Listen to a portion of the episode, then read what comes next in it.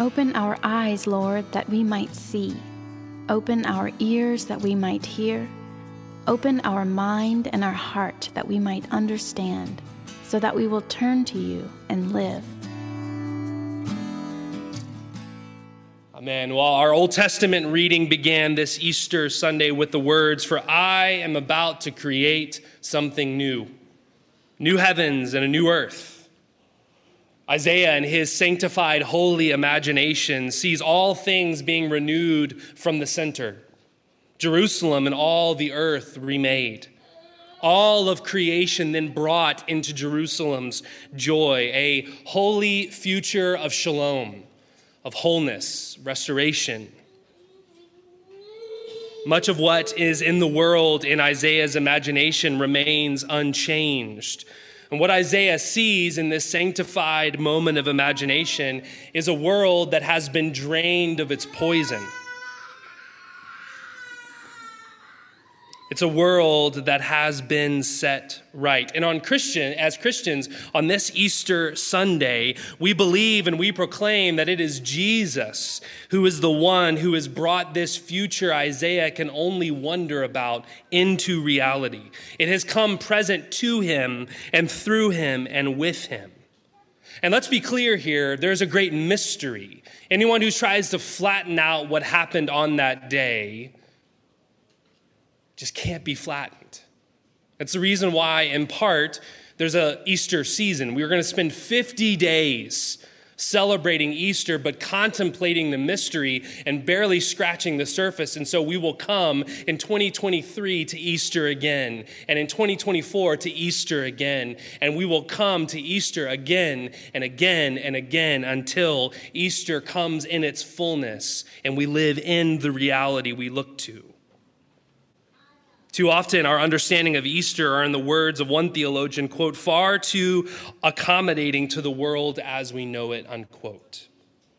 It is true that Jesus was dead, actually dead, not fainting, not pretending, dead and comes back to life. But it is even more than that. Our gospel reading begins this morning with the words, early on the first day of the week, while it was still dark. Everyone say dark.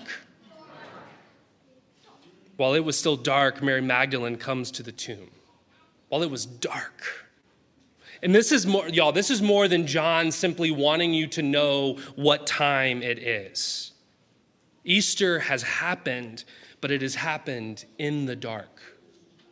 Just as you and I began this day in the dark. Every day begins at 12:01 a.m. and the world is covered in darkness. Easter resurrection, the newness of life begins in the dark. And we love Easter. We long for resurrection, but the path to resurrection is always through the darkness of life. It is always through the events of Maundy, Thursday, of Good Friday, and Holy Saturday. On Good Friday, just a few days ago, we sat in silence following the final reading, out, uh, following the final reading that night. And outside the haven where we were gathered, the door was left open and you could hear cars driving by. You could hear the voices of people and friends on their way to dinner or Fridays after five or wherever it was that they were headed. And there we were, a small group of us sitting in silence, having read the final words of Christ on the cross in silence, waiting. This is what it means to be an Easter people to wait in the silence, in the dark, in the suffering, under the weight of that hope, waiting for Easter. Because Easter begins in the dark. Our gospel account tells us that Mary comes along with other, uh, another gospel account tells us that Mary comes along with other women to anoint the body of Jesus. They come to mourn the death of their friend, of their rabbi. They come to the tomb weeping and there's a movement of emotions. They move from weeping to emotions of surprise and confusion.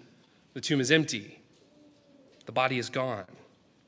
Confusion gives way to fear when two angels appear asking them, Why do you look for the living among the dead? He is not here, he is risen. Remember what he said to you while he was still in Galilee? And of course, our expectation might be that they go, Oh, yeah, duh. But for any of us who have grieved, we know that grief doesn't work that way. Grief is disorienting, as is resurrection. They remember, but they do not fully understand. And so, running back to the apostles, they tell the story, but even there, they are not believed. No one is elated. Because in their world, death happens, and there are really no other options. At an empty tomb, it doesn't make sense. It doesn't make sense in the reality in which they live. Even the disciples return home. They're amazed, yes, but they return to a world as they know it. Nothing has changed, and yet Mary remains. As I told you a couple weeks ago, I think if you want to know what it looks like to follow Jesus, pay attention to any Mary in the scriptures. Mary remains.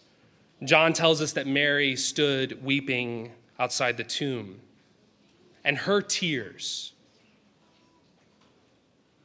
these tears of Mary, become the seeds in the garden of new creation. Seeds that carry in them a different possibility, a different outcome. In the words of the Hebrew poet in Psalm 126, restore our fortunes, Lord, like streams in the Negev. For those who sow with tears will reap with songs of joy. Those who go out weeping, carrying seed to sow, will return with songs of joy. Mary sows with her tears and the song of joy that she is about to sing. She bends to look again in the tomb. And again, this is, I think, more than a detail. She bends. I'd argue that it's more than just what Mary does. It's instructive because to see, to really see the wonder and the beauty and the goodness and the truth, the reality that Easter both creates and reveals, you and I must bend. To stoop under our ways of seeing the world as we know it, to really look. We must bend, we must turn. The angels ask her, Woman, why are you weeping? And suddenly Mary senses in her body a presence behind her. And she turns, she sees Jesus. She doesn't recognize her friend, her beloved, her rabbi. She doesn't know it's him. And in this moment, though she doesn't realize it, reality is beginning to shift and change around her. She is in the presence of the one who she is looking for. And Jesus asks her, Woman, why are you weeping? Who are you looking for? I think in this moment, right, she even mistakes him for a gardener. And the gardener who comes asking questions, you and I are meant to think back to the first garden. To our mother Eve, who is asked tender questions by this same tender and merciful and gardening God. Creation is being altered in this moment. Mary thinks she's going to take away a corpse, but in her bending, she sees God. She sees the revelation of new creation beyond what even Isaiah could have imagined. Uh, some of you are probably familiar with the name St. John Chrysostom. Uh, John was born in modern day Turkey around the year 347. In 386, he was ordained a priest by the Bishop of Antioch and would eventually be called to serve as the Archbishop of Constantinople in northern Africa. His nickname was Golden Tongue because of the gift Holy Spirit had given him in his love and use of language, especially in his sermons. And in fact, our sisters and brothers who will gather next Sunday uh, for their Easter um, in the Orthodox tradition read his Easter homily every single year. In fact, their priests and pastors don't write sermons, they just read it because really there isn't a better Easter sermon. And so that's actually how I want to end today. It's very short, but it's incredible. But, friends, we have come in from the darkness, and we will certainly return to it when we leave. We get but a glimpse in this space every single week of new creation. In this space, we gather to, to see the light, to catch a glimpse, to bend, and to catch a glimpse of the light before we enter back in to the darkness of a world not yet set right. But we return as a people who bear witness to the light. The light which, the, which against the darkness cannot stand. This Easter season, there's an invitation to me and to you with Mary to stoop, to bend for 50 days in the darkness that we might see the light.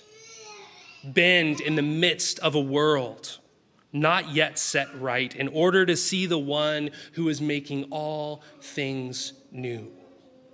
To hear our name, to recognize our elder brother, our friend, our Savior, our Lord, and to run to tell all of God's friends something mysterious, something new is afoot. And what do we see when we stoop? Well, I'll let Chrysostom take it from here. Are there any who are devout lovers of God?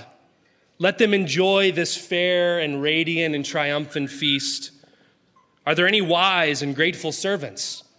Let them rejoice and enter into the joy of their Lord. Are there any who have labored long in fasting? Let them now receive their wages. If any have toiled from the first hour, let them today receive their just reward. If any have come at the third hour, let them with thankfulness keep the feast.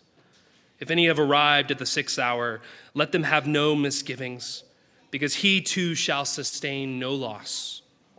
If any have delayed until the ninth hour, let them draw near, fearing nothing.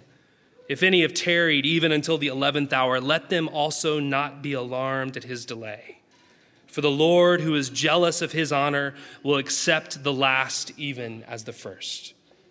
He gives rest unto them who comes at the eleventh hour, even as unto them who wrought from the first hour. And he shows mercy upon the last and cares for the first, and to the one he gives, and upon the other he bestows gifts.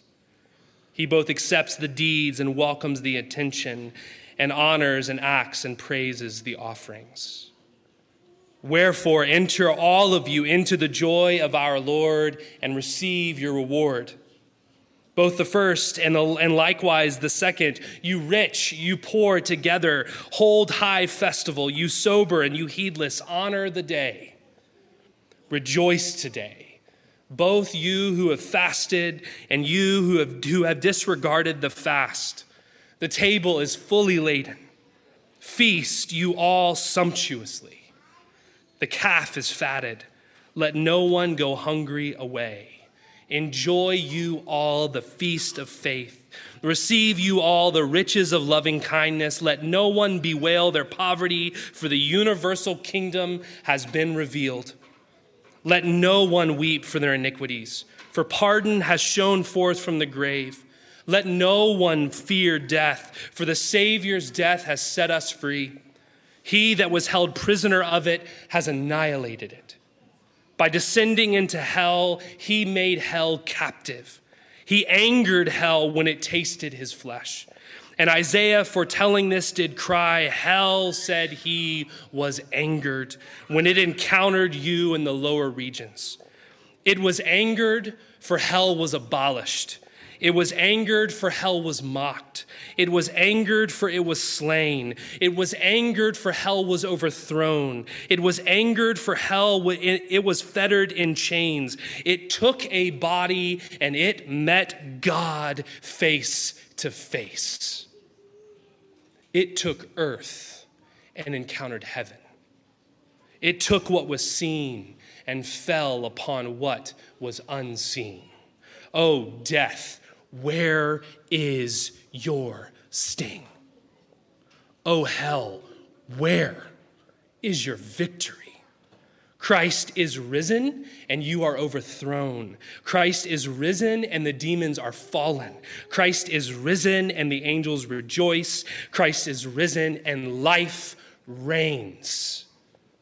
Christ is risen and not one dead remains in their grave.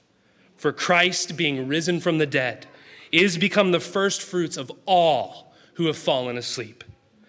To him be glory and dominion unto ages of and uh, to ages of ages. Amen. That, friends, is an Easter sermon. Thanks be to God. Christ has died, alleluia. Christ has risen, alleluia. Christ will come again, alleluia. Amen.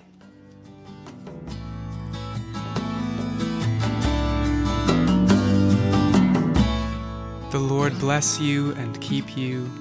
The Lord make his face to shine upon you and be gracious to you. The Lord lift up his countenance upon you and give you peace.